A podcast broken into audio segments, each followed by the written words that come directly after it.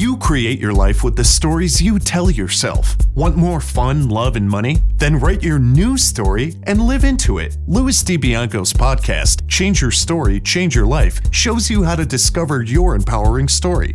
You'll meet many successful people who have created magnificent lives, even when the odds were stacked against them. Plus, you'll learn the secrets of great storytelling that can explode your business. And now, here is your host, Louis DiBianco. Everyone needs an identity, right? It defines who we are, it promotes our brand, it makes us feel safe in the world. It can also be a trap. Many people don't like the identity they've created, but it earns them a living. It gains them respect and admiration. They can't let that identity go. They're locked inside it. They can break out by changing their story. Hello, storytellers, and welcome to another episode of Change Your Story, Change Your Life. I'm your host, Louis DiBianco. I've discovered that leaders are readers. And as a listener to this show, you have access as a free gift to any audiobook of your choice, choosing from more than 180,000 titles from our sponsor Audible. Just go to www.audibletrial.com forward slash story power, choose the book that you want, download it for free, enjoy it, and keep it forever. Also, you will get a one month free trial of all of Audible's service. I'm excited to announce that I have created brand new content for you. It is an additional episode, a short one, about five to ten minutes long, and it will appear at least once a week. I call these episodes one word stories. Each episode will focus on a word, a common word that we all use, but it may be charged with meanings that are affecting our lives in ways that we can't even imagine. Enjoy these episodes as mini shots of empowerment. Remember to keep your dialogue with the show alive. It enriches everyone. Send your responses, your comments, your requests to lousclub at gmail.com. That's L O U S C L U B at gmail.com. Today's guest is a man who listened to his inner voice and changed his story more than once. He was a successful lawyer, a real estate agent, a creative force in the art world. Today, He's a speaker, writer, entrepreneur. He helps businesses become highly efficient and productive by using proven systems, social media, content creation, and micro marketing. He's the founder and editor of Redoubtable and a major contributor to publications on Medium. He is also passionate about being a dad and has created Dad, the podcast that explores the meaning of fatherhood. Get ready to enrich your mind and have some fun with Jonathan Greene. Jonathan, welcome to Change Your Story, Change Your Life. Oh, thanks so much for having me. I'm really excited to be here. Well, let's start having some fun. Absolutely. Okay. I'd like to know what did you love about being a state prosecutor and a criminal defense attorney with more than 200 cases under your belt. Mm, well, the the number suggests that I like trials a lot. I was uh, I was a voracious trial attorney. I would do as many trials as I could get my hand on, um, and part of that was just because of the volume that we had when I started. We had so many cases that there were really no options. If you didn't go to trial all the time, you were never going to reduce your caseload um, because people the at, at that time the defense attorneys needed to know that you were willing to go to trial or they would you know we'd just end up delaying the process um, but my dad was a lawyer Um, so um, when I went to my second college and started getting interested in criminal justice, sociology, psychology, philosophy, I, I just kind of went into I'm going to go to law school. Um, I know it made him really proud. He wasn't a trial attorney, so he used to come watch me in trial. And I know those were great moments for him because it was just something that he didn't like to talk in front of other people. And although I was shy as a child and I'm, I'm basically an introvert, um, when I get on the stage, I'm able to do well, and that's what I, I loved about trials was uh, thinking on your feet um, and being a part of the justice process from both sides, as a prosecutor and when I was a defense attorney. Hmm. Great answer. You know, I'm lately this theme of people who are very, very strong presenters and they're great on stage. The theme of uh, being an introvert has been popping up a lot for me. I've been listening and watching people speak, and they'll suddenly reveal, by the way, I'm an introvert. Like I'm working myself uh, into a frame of mind to do what I do, but essentially I'm an introvert. I find that very interesting. Yeah, I mean, for me, it's like I, I never had to, I didn't need to kind of like get charged up to do this stuff, but my general nature is that of like, I enjoy solitude. I mean, I enjoy having my friends, but if someone says, Do you want to go to a party or, you know, go shopping, Christmas shopping at the mall or stay at home, I want to stay at home. I've always been a homebody. I grew up as a latchkey kid. So it's just my comfort zone. And I think over the years, a lot of people interpret for those of us who are in, introverts that think that that doesn't mean that we means that we don't like other people or that we you know we can't be productive at our jobs but that's the biggest fallacy in the classification of introverts from the beginning mm. it's just that we prefer to be with less people generally because for me specifically it's just there's just a lot of activity and I like quiet and and slower moving things. But I, I didn't know that I had the abilities that I had to kind of turn it on into trial until it happened because I had taken speech classes in college, but I, I wasn't really ready. But when I was confident about the material that I was working with, and I used to study my cases all night, so I knew everything. And I think that was part of what made me so confident in court and confident about going to trial is that I, I knew everything. It didn't mean that everything was going to go the way that I thought in trial because it never does. But I also didn't kind of prescribe everything that was going to happen. I would just write one line notes, and my friends always used to say to me, "Where are all your questions?" And I said, "They're they're in my head," because I react to the answers that I get, and I just jot down notes of where I want to go. So sure, once in a while I forget something, but more times than not, I'm following a, a, responsive dialogue instead of you know following a checklist that never corresponds to what witnesses say in court ever. You know that that's actually the um, the definition of what great acting is all about. Yeah, I, I felt like an actor many times, uh, responsiveness and, and playing off what, what others do. Um, exactly. Um, if you look at a lot of the more more or less comedy movies now, some of those directors, the majority of the scripts are just ad libs for the actors because it comes off more real.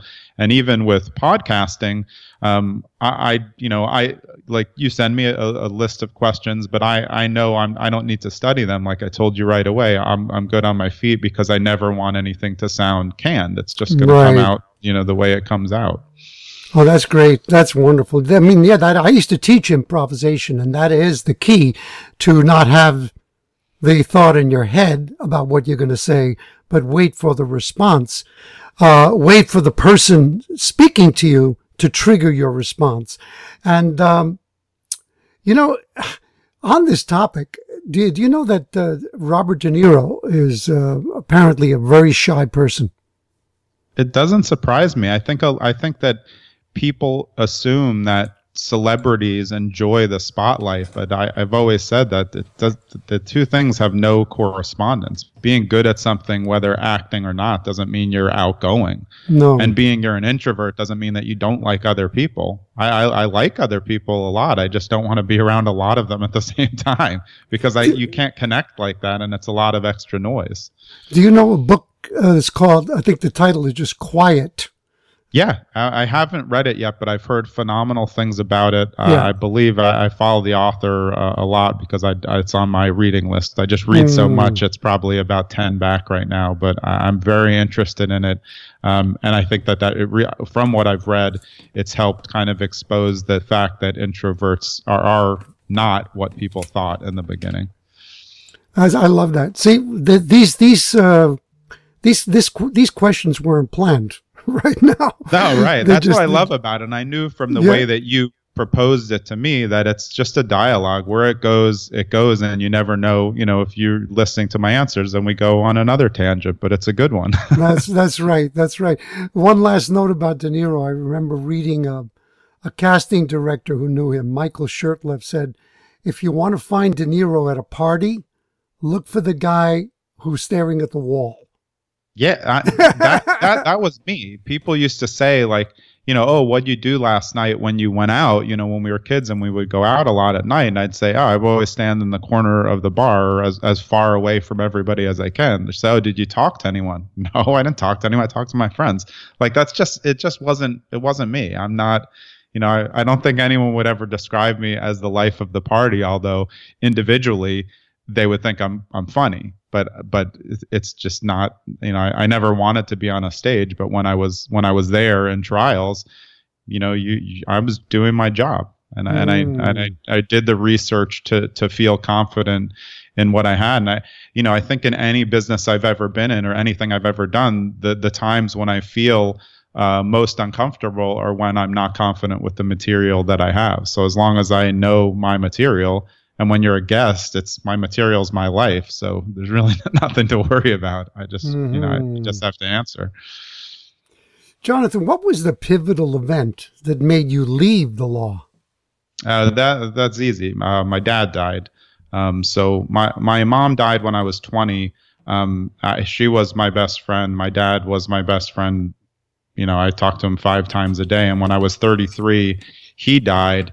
Uh, I was still a lawyer at that time. I, I think I was in my defense practice then, and he loved that I was a lawyer. Um, and when he passed away, I just realized that it, it wasn't what I wanted to do anymore. I wasn't passionate about it, and I had two little kids at the time, and dealing with the the criminal system day in and day out. Um, it's just not what I wanted to bring home, uh, and it was hard to hard to leave it at work.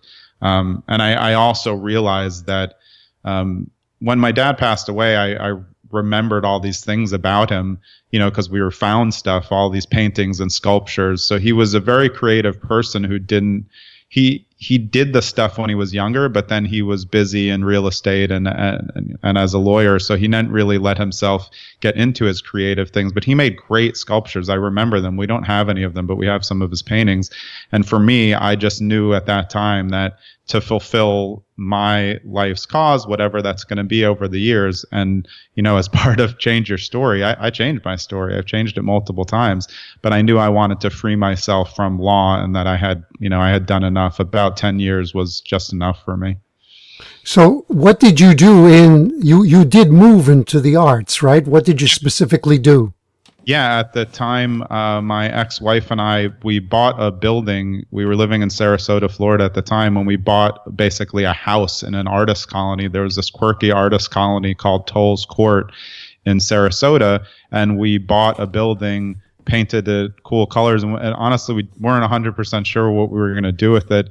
We ended up opening what was a half boutique and half uh, art gallery and I slowly became obsessed with artists and art, and and I learned so much from artists about being free as a person and and not you know not kind of kowtowing to the expectations of everybody because then as an artist if you did that you'd never put out a painting i mean you just never finish one because you always be worried about what someone was going to say because uh, anybody who's looked at a, a piece of abstract art knows that uh, 99 people will have 99 different opinions as to what it is. Uh, imagine if Jackson Pollock had worried about what people thought. yeah, and it was very clear that he did, he didn't.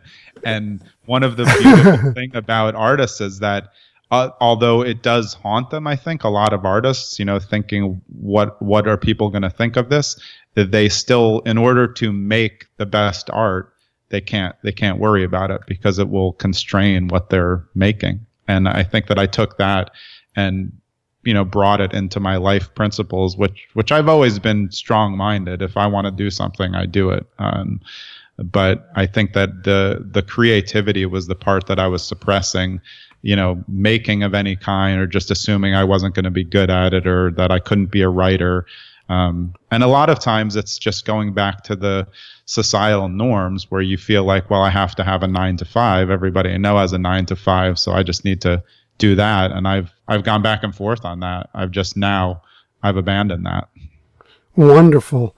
Uh, why I was attracted to you, uh, your story is is precisely because of these transitions that you allowed yourself to make because, I mean, when I even think about uh, books that have been written about the different stages of life, and I look at them and I say, but these are, someone has created this model, and it may not necessarily be the way everyone experiences life. And, right.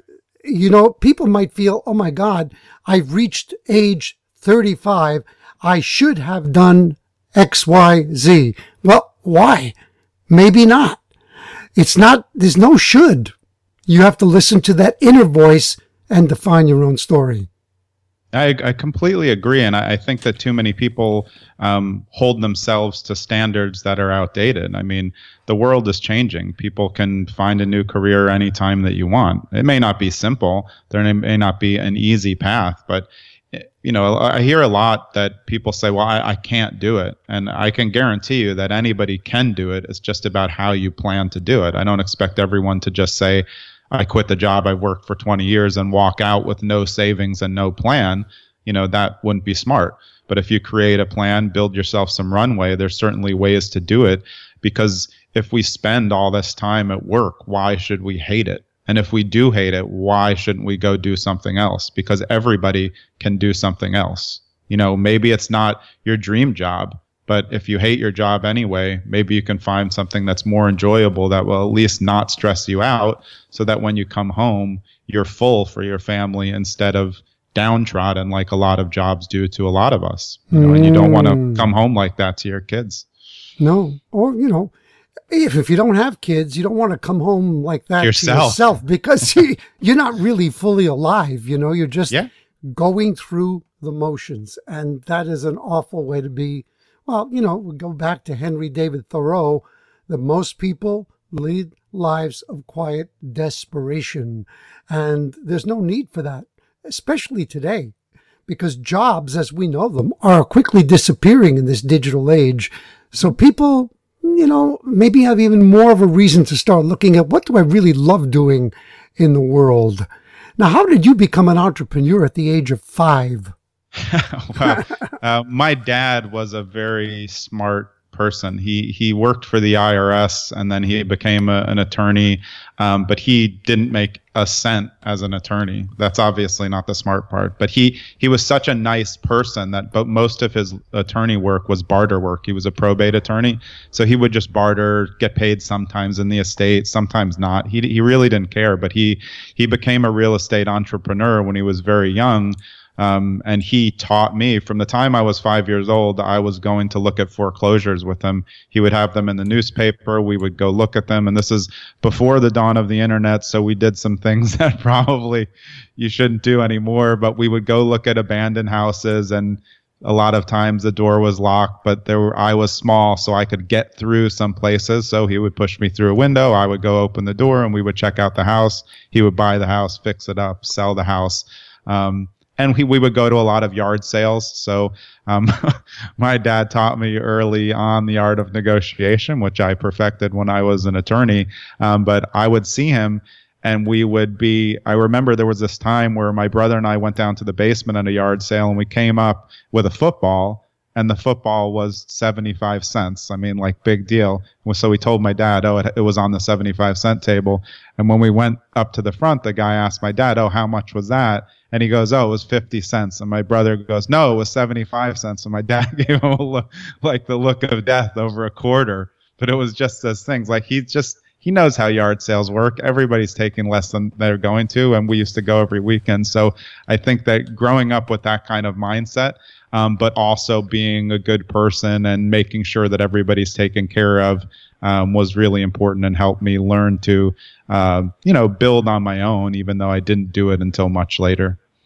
I love that story. I love the the part about um, being small enough to get into the abandoned building through the window. I started seeing the beginnings of either a children's book series or a little TV series for kids in which the the hero is a young kid who is a real estate genius. Yeah, yeah. Yeah, I mean, Yeah, really. I, I do. I, the funny thing is, I you know, I think as children we don't realize how much our, our parents teach us until we get older or till we kind of touch that same area of our life. Because I, I didn't, I knew a lot about real estate. I was investing in real estate from the time I was 18 with my with my sister who was younger than me, with my dad in partnerships. He taught me everything.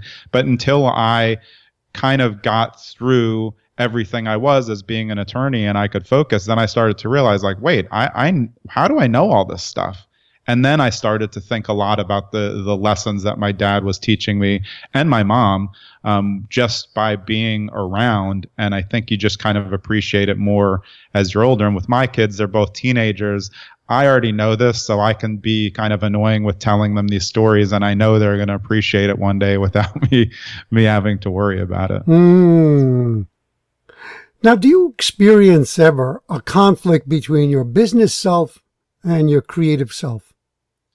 Yeah, I mean, I I did. It's why I got out of what I call the rat race. I, I think that um, I experienced it most um, when I when I was in real estate. I, I did really well, really quickly. Uh, transitioned, grew teams, built teams, and and became a real estate coach. I knew how to do a lot of stuff technology wise.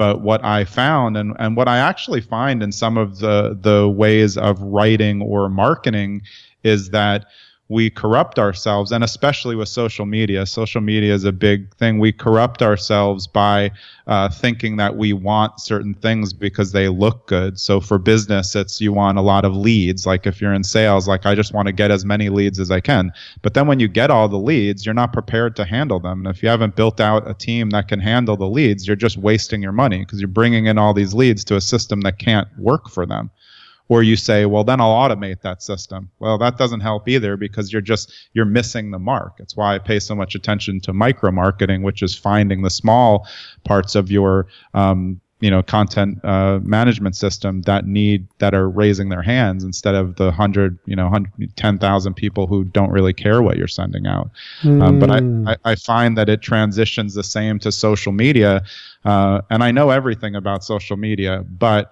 I've really started tran- to transition myself out of it as much as possible because I've just the the the kind of allure of people gaining followers. Like I want followers and followers, but it doesn't really do anything.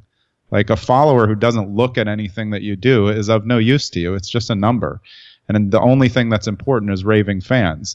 And if you want to build a business or if you want to build a following as a writer or a creative or as an artist, you want the raving fans who will go and talk about you. And those numbers or, or bot farms that will follow you are, are never going to help you do that.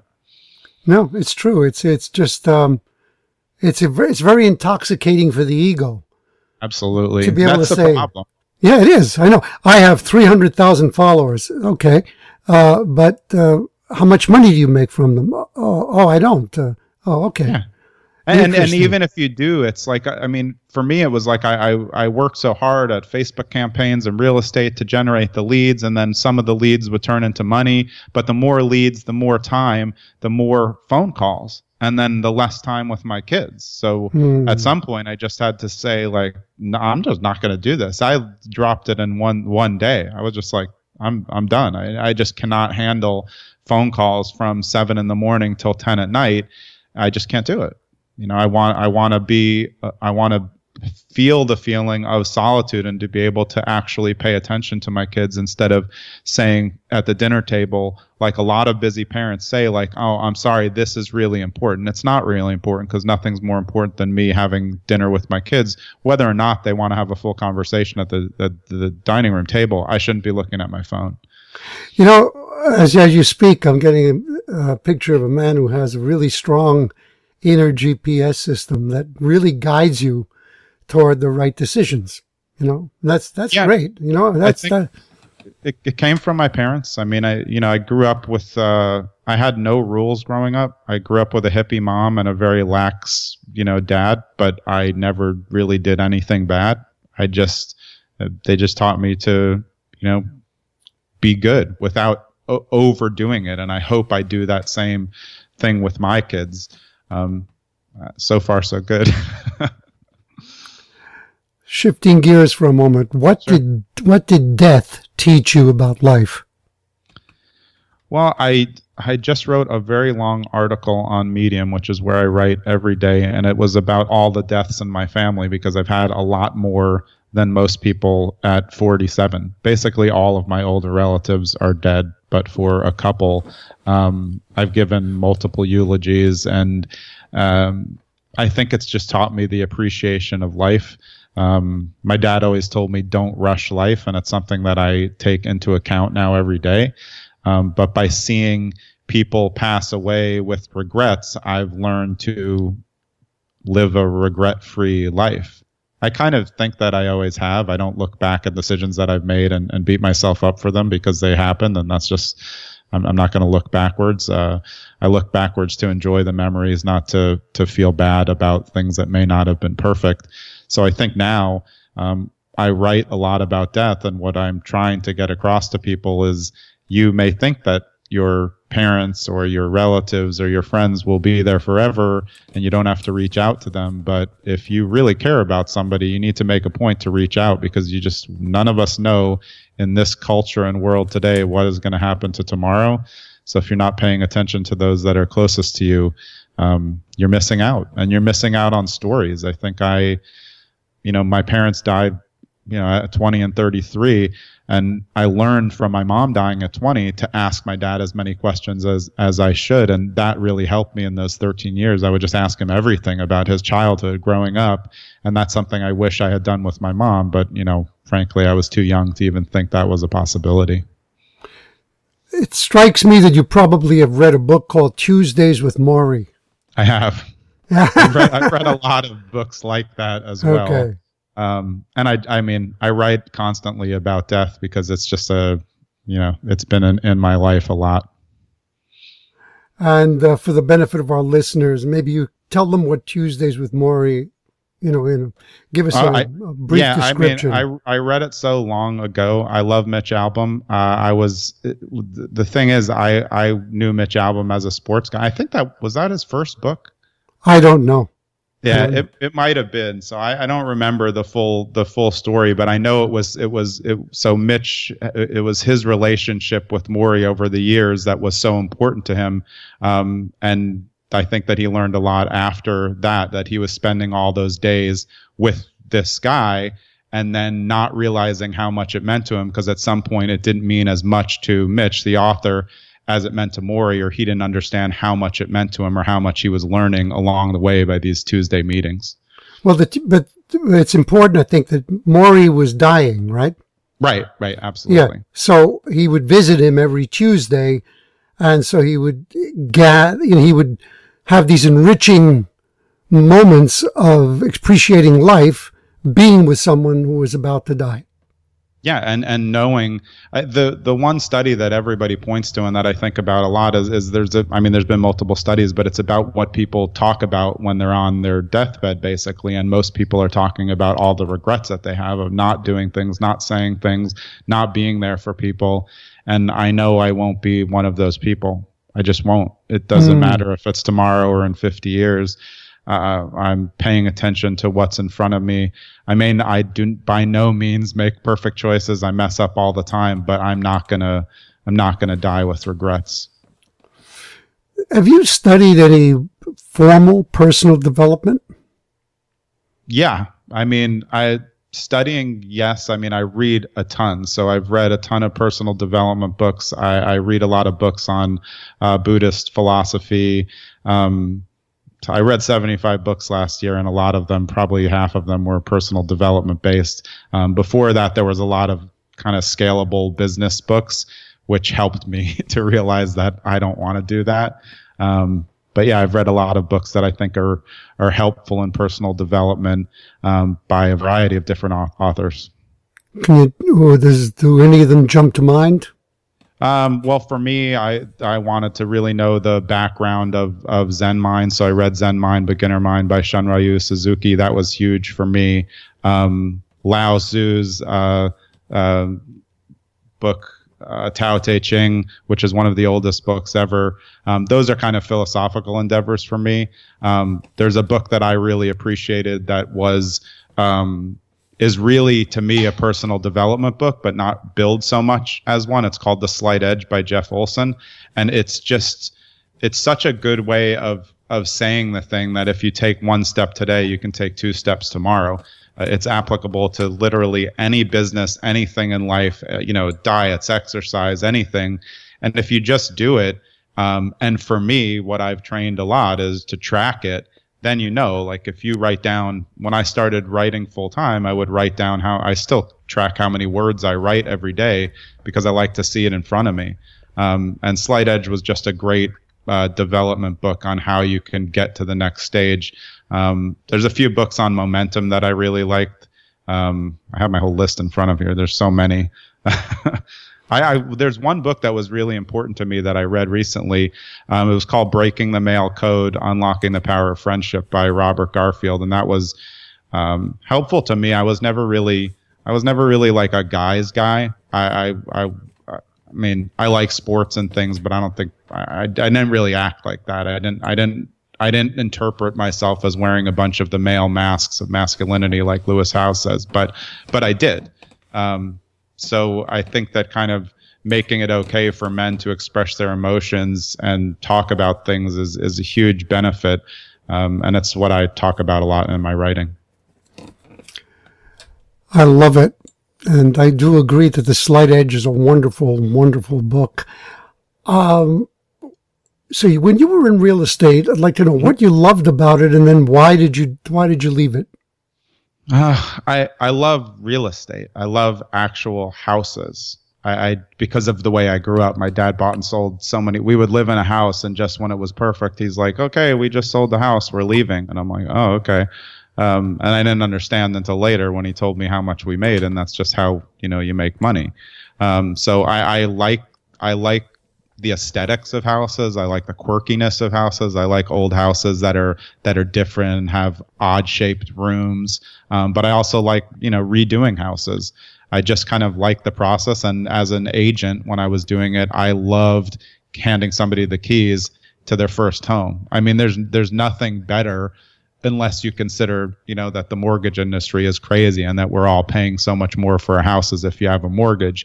But it's the way to get home ownership, to get out of uh, renting, and to be able to paint your house and fix the outside and put in a bathroom if you want.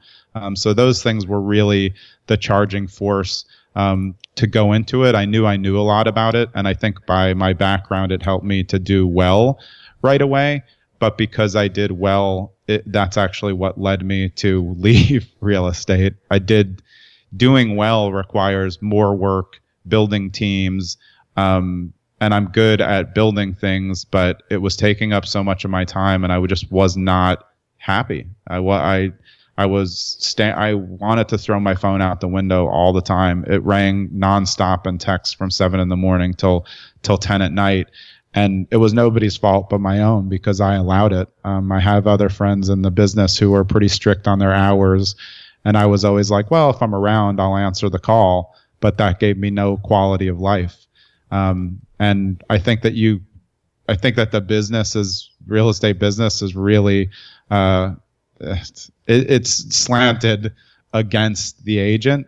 I mean, that's just how it is. Agents, you know, the the brokerages are taking money from them, you know, and you're getting paid a percentage of of the commission if it closes. So a lot of times it's just a frustrating proposition. And at, some point, I it wasn't so much real estate. It was just that I didn't want to be beholden to anything or anybody else other than my children.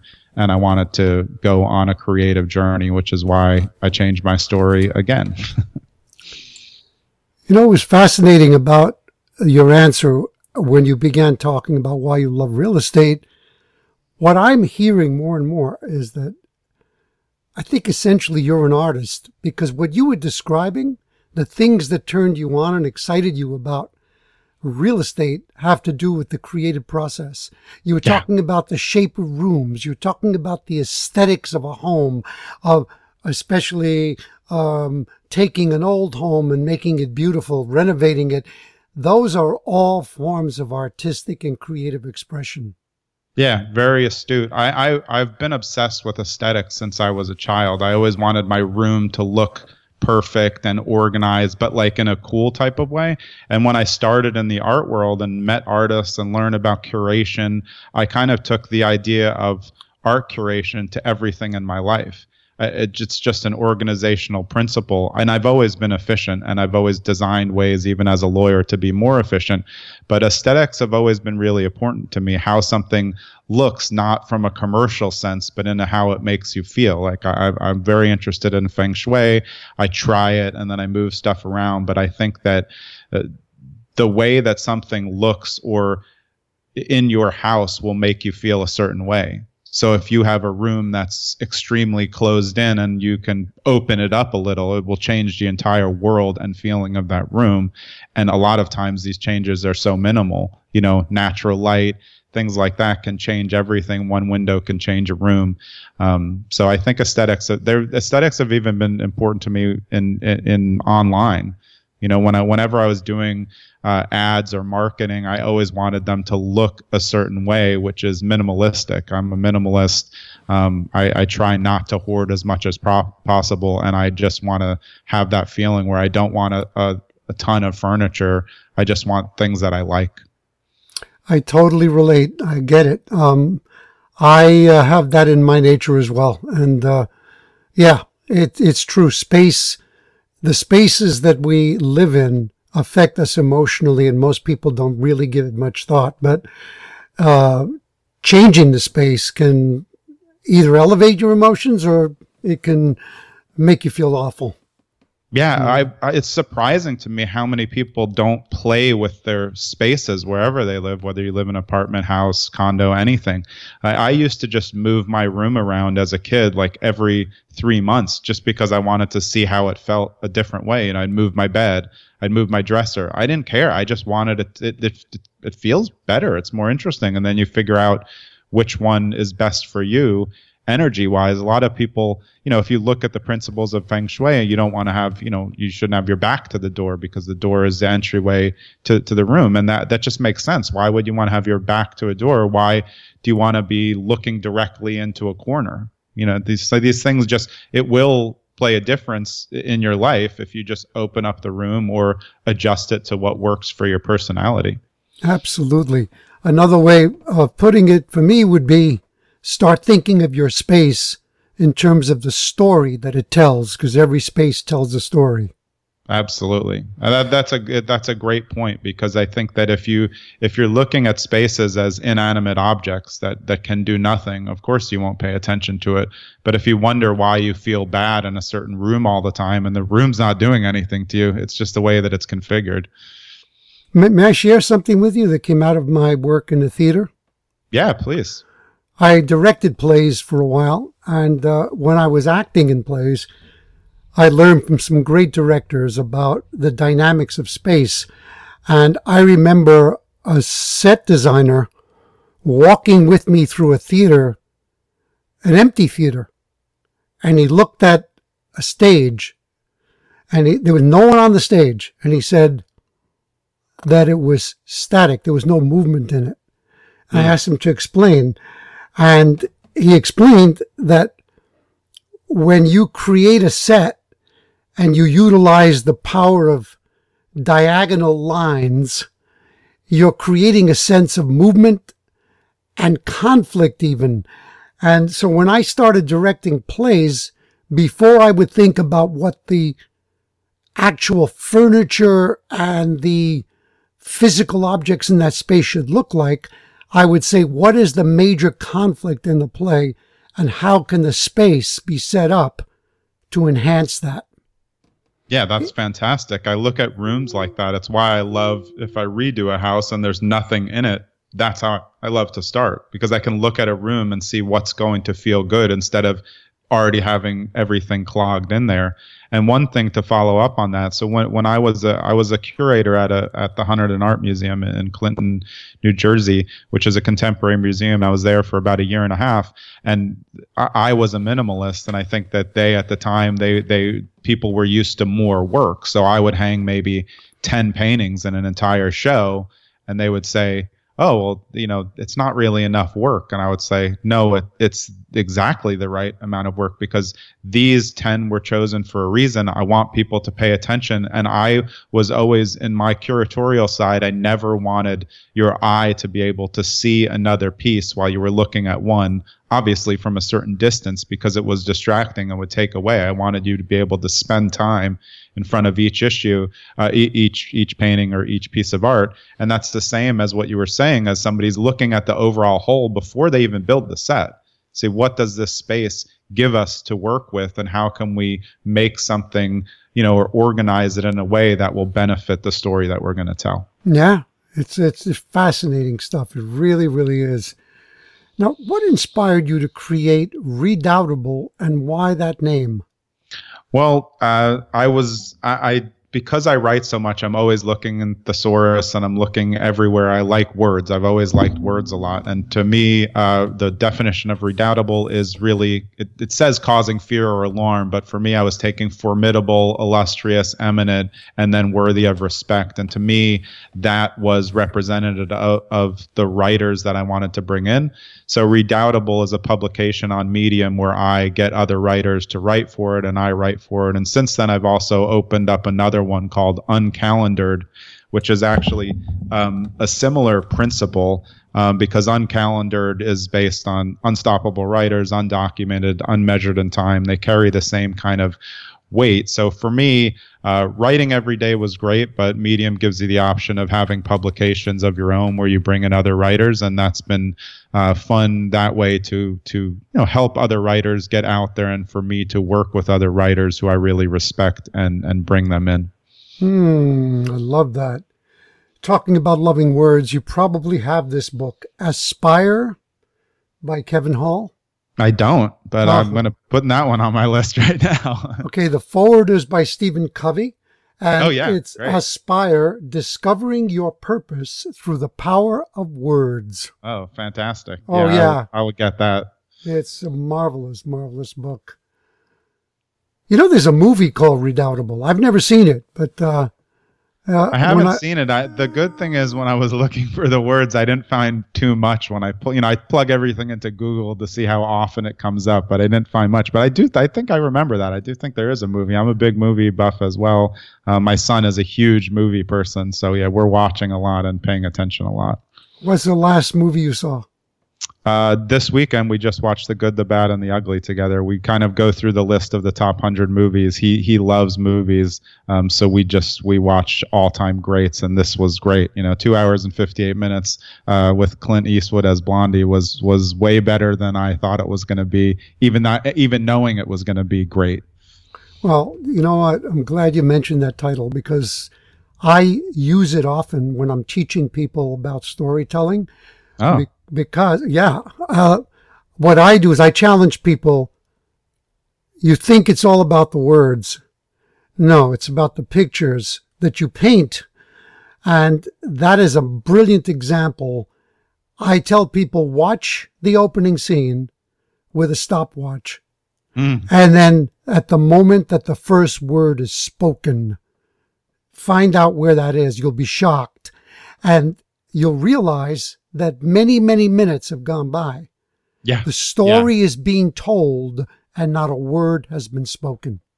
Yeah, that so recently when we, we were in Austin looking at colleges for him and we saw a quiet, a quiet place there by John Krasinski and that was a modern movie with limited dialogue obviously because of the plot but it's it made me try to count the amount of time like in Space Odyssey where there's only like 8 minutes of dialogue Mm. And when my son and I watched Space Odyssey for the first time, we were like, "Is this going to be boring?" And then you get so transfixed on the on the the, the actual reality that there's nobody has to speak for this to be so compelling. And I think that's what's so great about movies you know that the ones that don't overdo it i think tv has taken over movies for sure but a good old movie just teaches you that you don't need constant dialogue or special effects to make it perfect and yeah that's a, it's a great point i remember watching the the first scene and just following along and realizing you know there's no dialogue and it's not necessary no and and and I, I use it as an illustration of how to hook people because you get hooked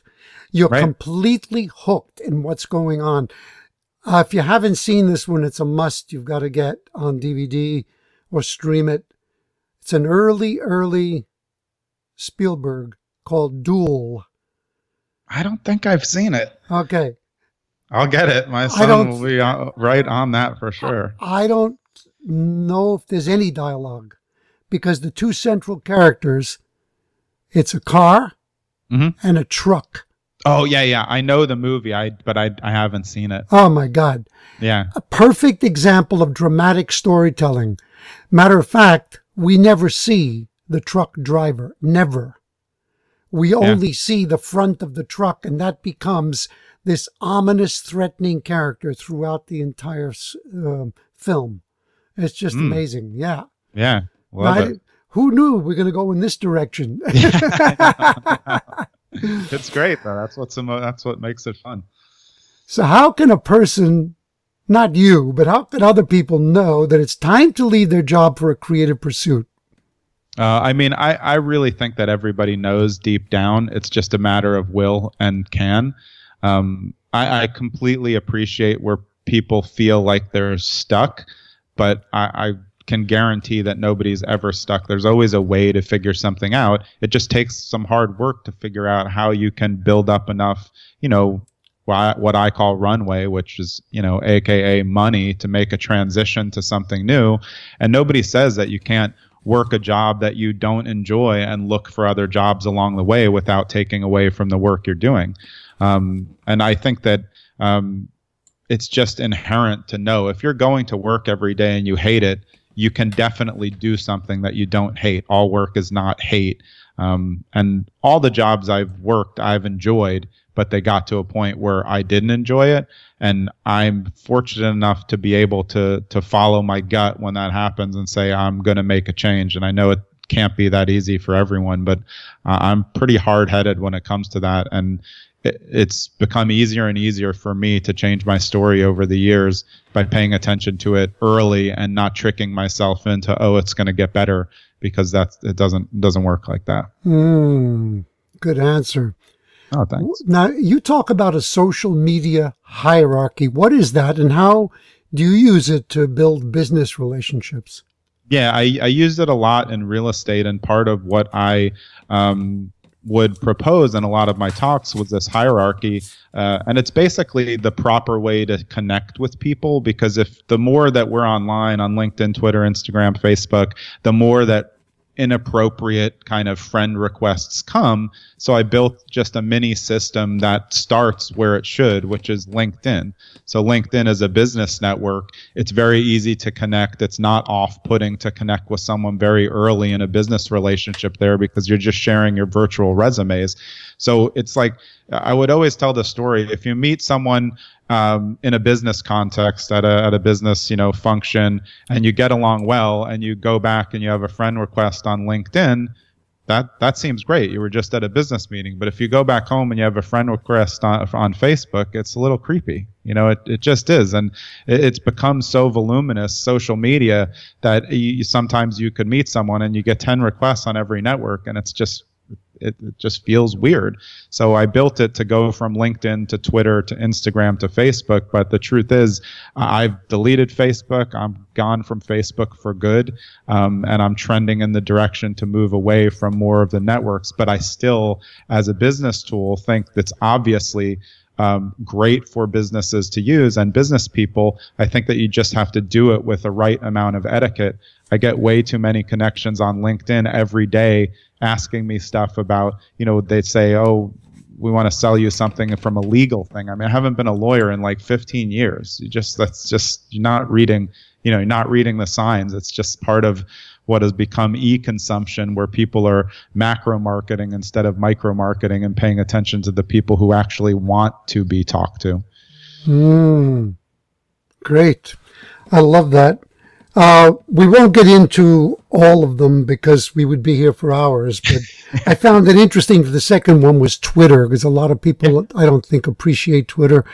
But um, no, we're not going to go there. I want to know what are the most valuable things that you offer people to help them succeed? Um, I think I, am an expert at, at finding uh, efficiency or where to make things more efficient. I've done it in every business I've ever been in. Um, when I've gone into my offices, at all of my offices when I was a prosecutor, I changed substantial things inside the office that they, the first response was, well, we've always done it like this. And I said, well, I can, I can save everybody half the time you know, is that interesting to you? Honestly, normally in the government, they say, no, it's not. We like to do things the way we want. So I would just do, I would just do it because I don't care. I don't like, there's no way. When I got to my second uh, prosecutorial office in Sarasota, the files weren't alphabetized.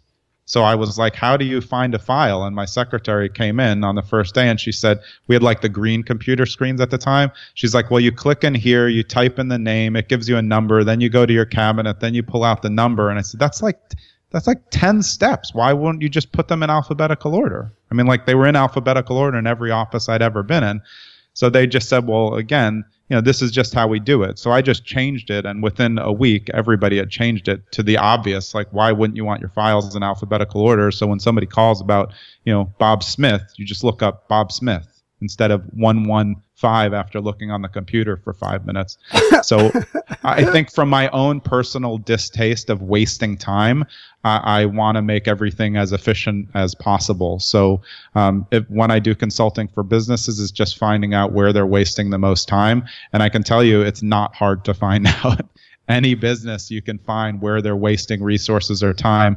A lot of it is on excess marketing or marketing to people who are basically uninterested. If you have a list of 10,000 and 5,000 haven't opened an email in six months, you know, you don't need them in your database. It's this kind of like, oh, well, we hope one day they'll open an email. That look, that's great, but more often than not, you're sending negative vibes out there because they don't want it. Maybe they're just too lazy to unsubscribe because they have 5,000 emails in their inbox. But I teach people how to micro market, which is identifying your smallest people. If your system can tell you who's opening emails, those are the people to immediately follow up with. You know, and I, I'm I'm someone of a non-hard sell. I don't like the hard sell in any business, no matter what. I like the soft sell, building the relationship, and from relationships come sales, or re- better relationships bring other cross relationships to them. It's not always the one client who you're focused on that's going to be your sale. They may know five people. They may not want to buy your product, but they may know five people who they will refer you to because you didn't push them like everybody else does. Hmm. Who would you say is your ideal client? Hmm, depends what business I'm in. I mean, for me, uh, if I was still in real estate, my ideal client is somebody who, and it will, so it will apply. My ideal client in any business is somebody who trusts me completely. Um, because if they don't, what you deal with in most businesses is you do all the work and then they say, well, I actually, I looked at some of that stuff and they're second guessing everything you do. And I can't work like that it just disrupts my process. And again, it's a waste of time. It's like if somebody hires me to do a job and then they're sitting up all night on Zillow doing the same thing, they, they, there's no point to me doing it. And there's and they're wasting their own time. So the same as when I hire someone, I think I'm tough as a client because when I hire someone and I pay them money, I expect them to do exactly what I'm paying them for on time. And if not, there's no reason for me to hire them to do it because I can probably do it myself. So I, I feel like I give somebody that same thing, but if they don't trust me, I can't change that. I can only do my job as well as possible. And, and I'm also someone who's not afraid to end a business relationship if it's not working for me, uh, especially in real estate. If you've shown someone 50 houses and they're not, you know, you can tell they don't trust you enough, they're second guessing all of every decision you make, then you just need to cut bait and not waste time with it anymore for both of your sake. It's a wonderful um, attitude to have. I mean, because it allows you to come from a place of integrity. You know, um, because you see, you you have so many talents. You're you're a, like a renaissance. You're a renaissance man, or uh, you know, in today's terminology, a polymath, I guess. In a way, I feel like a polymath, but as it suits your podcast, it's because I'm always willing to change my story. Um, I'm interested in a lot of things. I love to read. I love to learn. I love to, you know, engage in healthy dialogue, but I'll never argue. Like to me, an argument um, is above a debate. It's just not. It's not going to help anybody. So no. I think you know, the more things that I become interested in, the more I want to learn. And as my kids get older, it's so interesting because they bring things to the plate that make me become more interested in things I, I wasn't sure I was going to be interested or that I learn more about. Um, and I know as they get older, that will only help. But I appreciate that. I, I feel like a polymath, but it just means I like a lot of stuff. it also means that you know a lot of stuff. And uh, for the benefit of the listeners, if people wanted to take advantage of your expertise, what businesses mostly would benefit from getting in touch with you, or would just be anyone in business? Yeah, I mean, right now I haven't, I don't have a, a full on business consultation. I help a lot of people in real estate and I help friends who are trying to, to do stuff with their business. Right now I'm fully focused on writing. Um, and the best way to find out the things that I know are on Medium because that's where I write about so many different things. Right now I'm a top writer in I think 16 different categories which again, you know, badges on social sites, they're not really a big deal, but it just means I'm productively writing in a lot of different areas. Um, so, uh, you know, I'll give all my info at the end. I'm always happy to, to help people. Um, I think I, have learned a lot in my life, but I also have, um, on purpose not developed a real um, business around doing something like that again, just because I don't want to get myself stuck in the same situation. So I enjoy helping people with with no you know cash transaction or benefit. If I can help from a quick conversation, I'm always happy to. But I I know if I went in and created a business, I would be able to do well, but I would take away um, what I want to do right now, which is is just write and then uh, soon start on my uh, novel and get going on that. Well, I assume that you have a very specific morning ritual. Do am I wrong? No, no, you're not wrong. All right. So, how do you structure your time so that you do get a lot of writing done? Okay, so when I when I, it's important to cha- change because now I can control my own schedule. But when I couldn't and I was working nine to five, I would wake up much earlier. Um, I'm not an advocate of the super early wake up for people who aren't early risers, but I was. I always woke up at five, and I spent uh, six months waking up between four and four thirty. Um, and basically, my morning routine is the same. The time can change depending on what my obligations are, but I the first thing I do when I wake up is meditate for at least 10 minutes. Um, it, meditation has completely changed my life, and I'm so much more calm than I used to be. It's uh, it's kind of just fascinating, and I'm not I'm not even good at it. I think that people think they have to get good and that they'll they'll never have other thoughts that creep into their mind. I mean, half I, I'm not good at it. I just do it and it provides the calm that I need. Um, and my morning also, I usually write in a journal in the morning quickly, um, exercise, um, and uh, you know, health, anything healthy in the morning is good. Uh, writing, meditation, reading. I usually read. Last year, I was reading a solid hour before anybody in my house got up, and that's how I consumed 75 books in one year. Um, and I, I use I use you know uh, Trello, which is a kind of a management software to write down all my ideas. So as a creative, or really for anyone, you spend the day having all these ideas that pop into your head, and then you forget them all. So I, anytime I have an idea about anything, I write it down or I give myself a reminder using Siri because I don't want to forget it. And then I go back and I bookmark them all. I, I use Trello uh, for like to organize everything in my life. I have all my writing stuff on there. I have life aspirations, everything I've read. I keep track of every movie I've seen, every TV show I'm watching with my kids, um, just so I don't have to go through the time of, you know, everybody sits down these days to watch Netflix and then they flip through what they should watch for an hour. That never happens to me because I know all the shows I'm watching and what I want to watch next. So I don't, I just don't want to waste any time. It goes back to my efficiency. Mm, hmm Do you have a specific number of hours that you devote just to writing your articles? Yeah, I mean, I, I'm because I'm unscheduled now, and because I don't have to go to a nine to five job. Uh, I I'm I know how much I can write. Usually, I'm counting the words. It's not so much the time. Um, but as so the in in the two months prior to this, I wrote over a hundred thousand words and published a, a hundred stories on Medium. And these these were all like I took the time to to sit down and write them all. I don't redo any stories, uh, but I did that so that I could get myself ready to write a novel. I have a few different ideas and I needed to know that I can write that much. So writing 50,000 words a month will need to be writing more. Um, so I'd say I probably write for at least four hours a day, um, mm. but I hmm. intersperse a lot of things. Like I, am very open that I, I, like watching TV shows, and I don't feel like it's the downfall of society. I feel like TV is is a great break from what I do, and I get a lot of ideas from it. Um, and I think you can tell I don't really shy away from any of my things that I like. If I like it, I like it. I don't really, I don't feel bad about anything that I that I do. Um, but I think taking a lot of breaks throughout those four hours is important. I'll sit down, I'll uh, write one article to finish, and then I'll leave it in there, and then I go back and edit it a couple times, and then and then I'm ready to publish it as, as soon as possible. So I'd say most days I write about four hours, I read about an hour, I exercise between 30 minutes and an hour, I meditate between 10 and 20 minutes.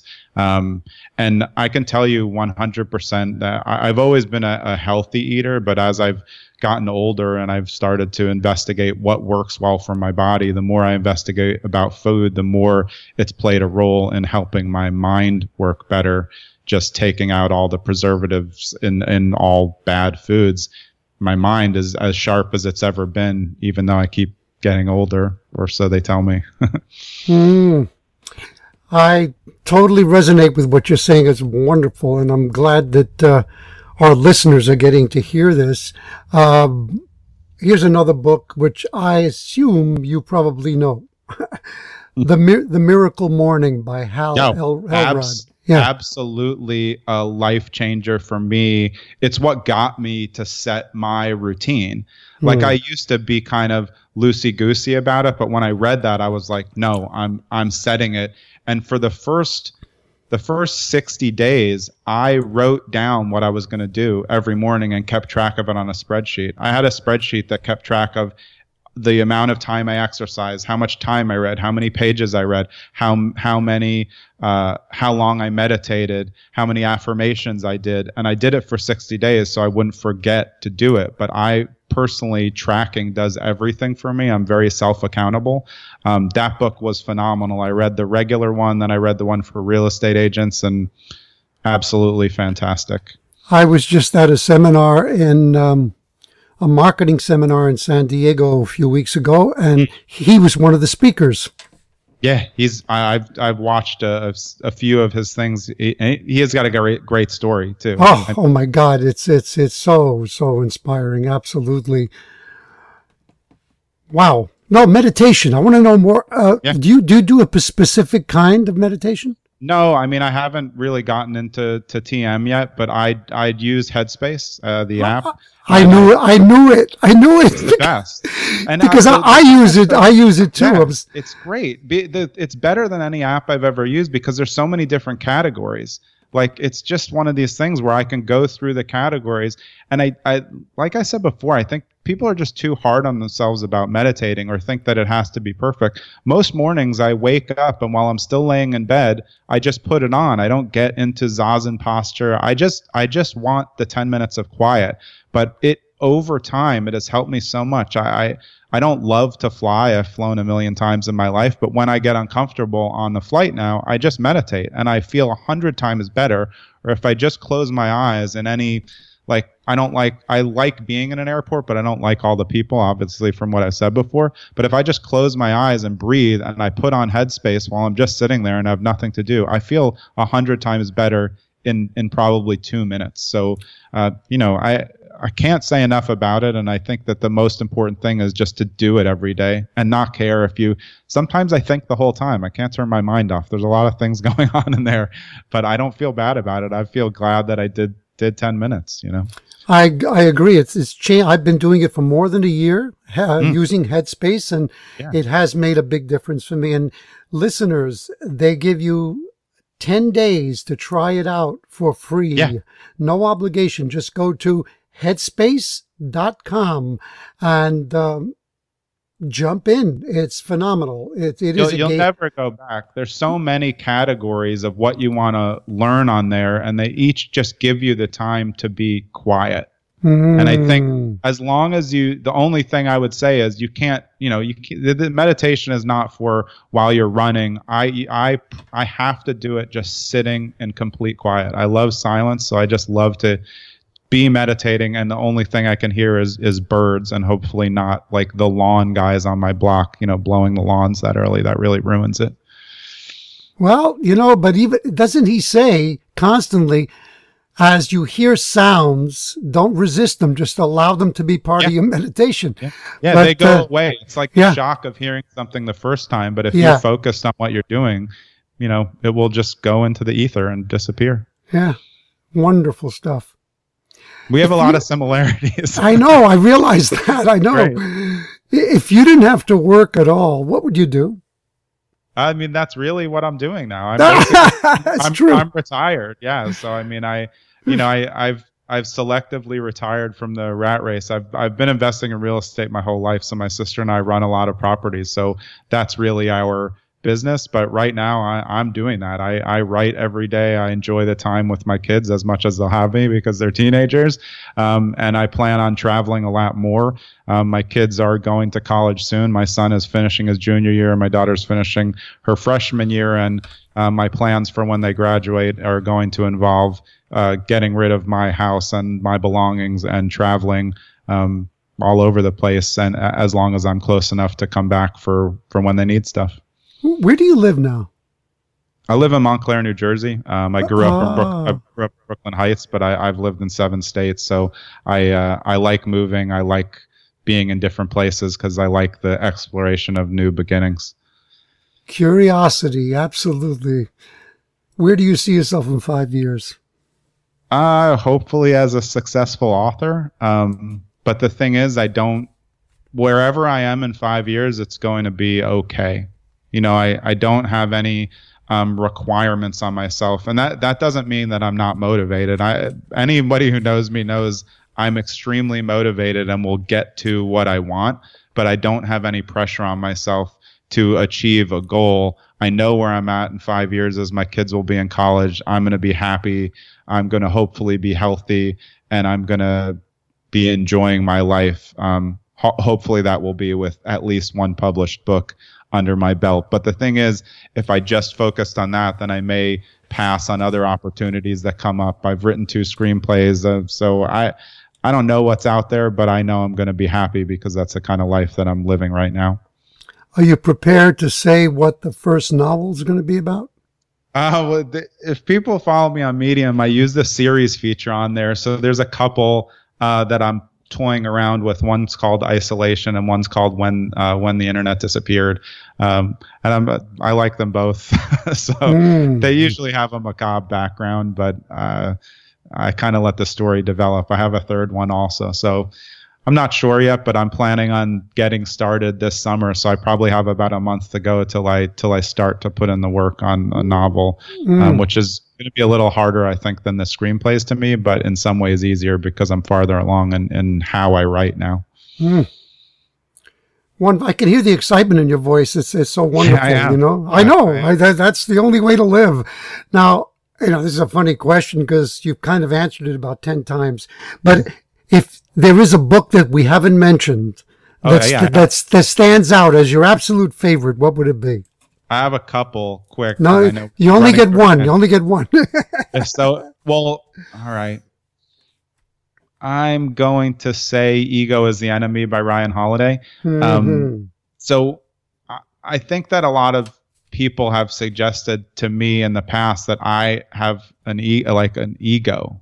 Well, I mean, we all have an ego, But what I got from this book is that a lot of times it's how other people are looking at you. Like I, am definitely confident. I'm sure at some point people have thought that I was cocky, but it's it comes from research, and I, I have a good memory, so I, I kind of if I'm confident with the things I'm dealing with, if that comes across as ego, you know, I'm okay with that. I don't ever want to be rude to anyone. I think I'm very careful with what I say and my words.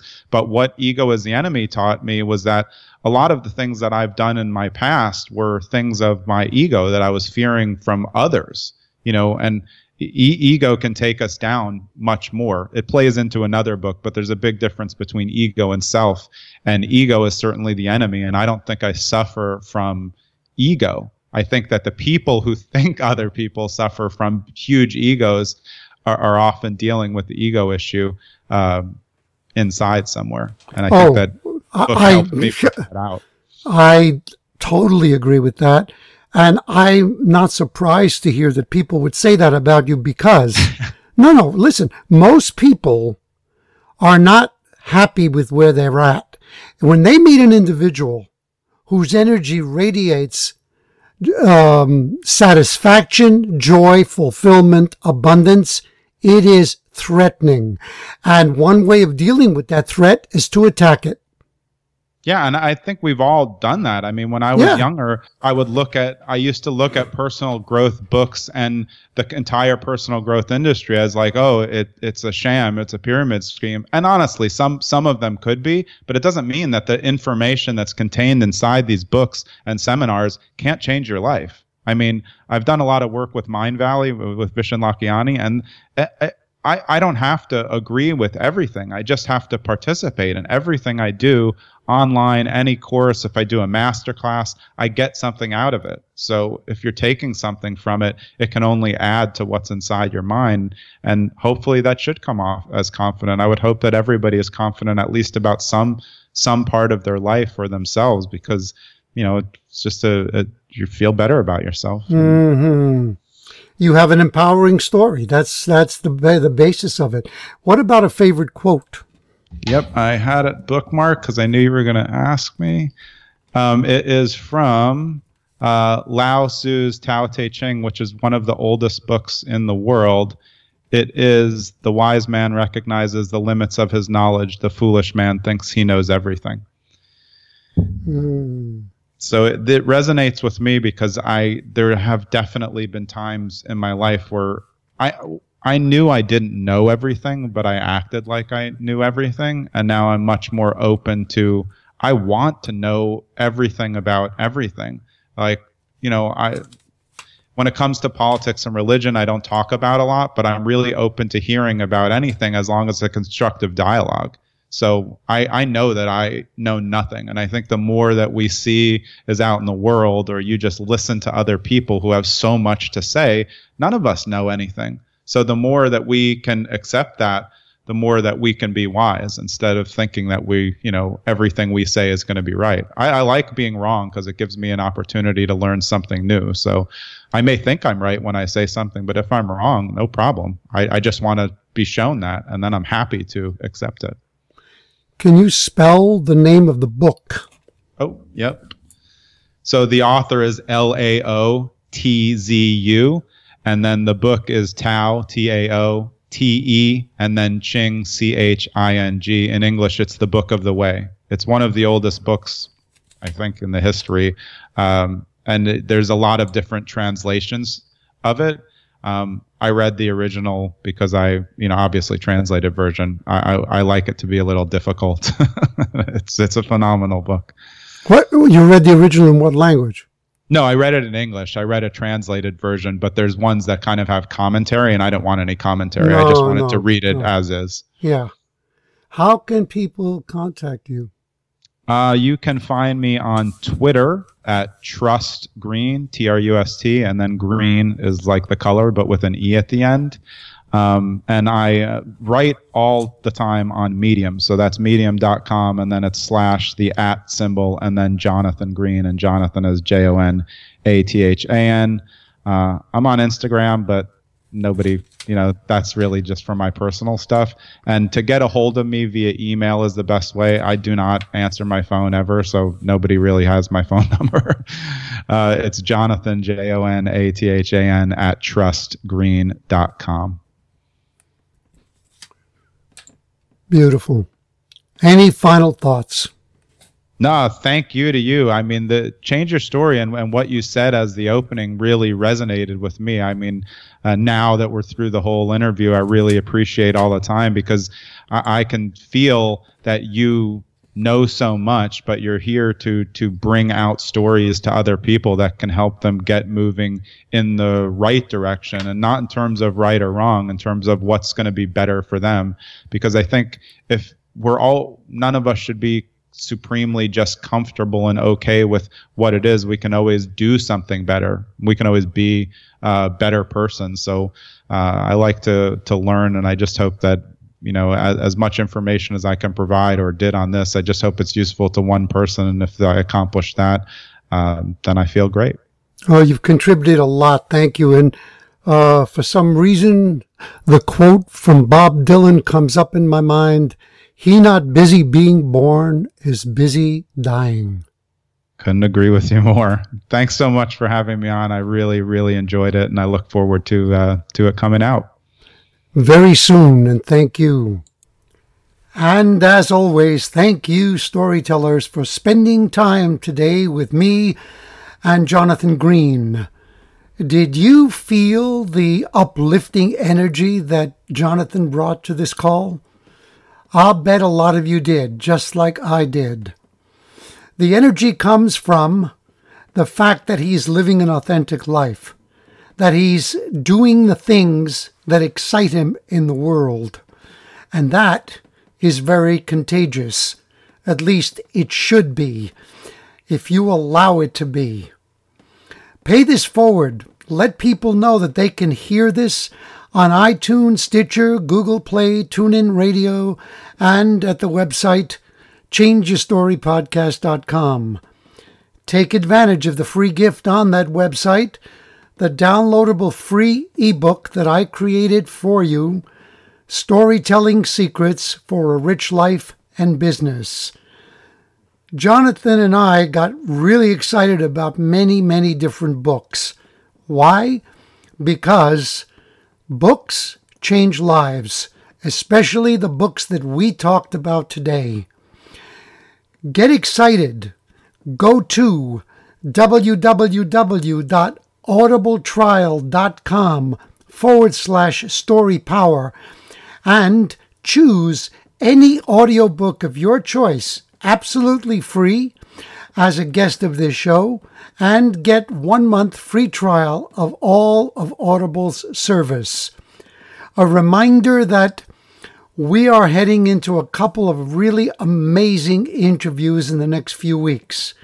One is with a gentleman who actually died and came back to life, and the other is with a man who faced, well, he risked his life by standing up for things that he believed. He became a whistleblower. I won't tell you about what, but his story was so powerful that a Hollywood movie was made about it, and you will get to hear him in the next few weeks on this show. And as usual, I am going to create for you the one word story podcasts five, six, ten, maybe 15 minutes at the most exploring the power of a word or a set of words that impact our lives in ways that we can't even imagine. Please keep your comments coming. Let me know what you really like about this show and what you'd like to see in it. Send your comments to Lou's Club, L O U S C L U B, at gmail.com.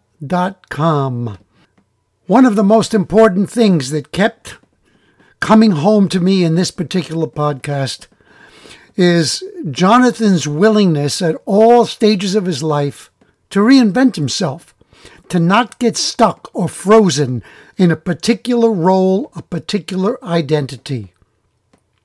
We're all faced with these choices. And like I mentioned earlier, Henry David Thoreau really nailed it when he said that most people live lives of quiet desperation. Have the courage in the next week to look at your own life and say, is there a role, or maybe more than one, that I am holding on to because I'm afraid to let it go? Because I think I really need it, but I can't stand it? Recognize that holding on to it is limiting who you are, is not allowing you to grow and to enjoy and be the best self you can possibly be. Stand up against it. Take that step to change that role into one that perhaps you've been dreaming about but have not gone near so far. Allow yourself to embrace it. Begin by asking, How can I change my story and change my life? Tune in to the next episode of Louis DiBianco's podcast. Become unstoppable as you learn to change your story, change your life.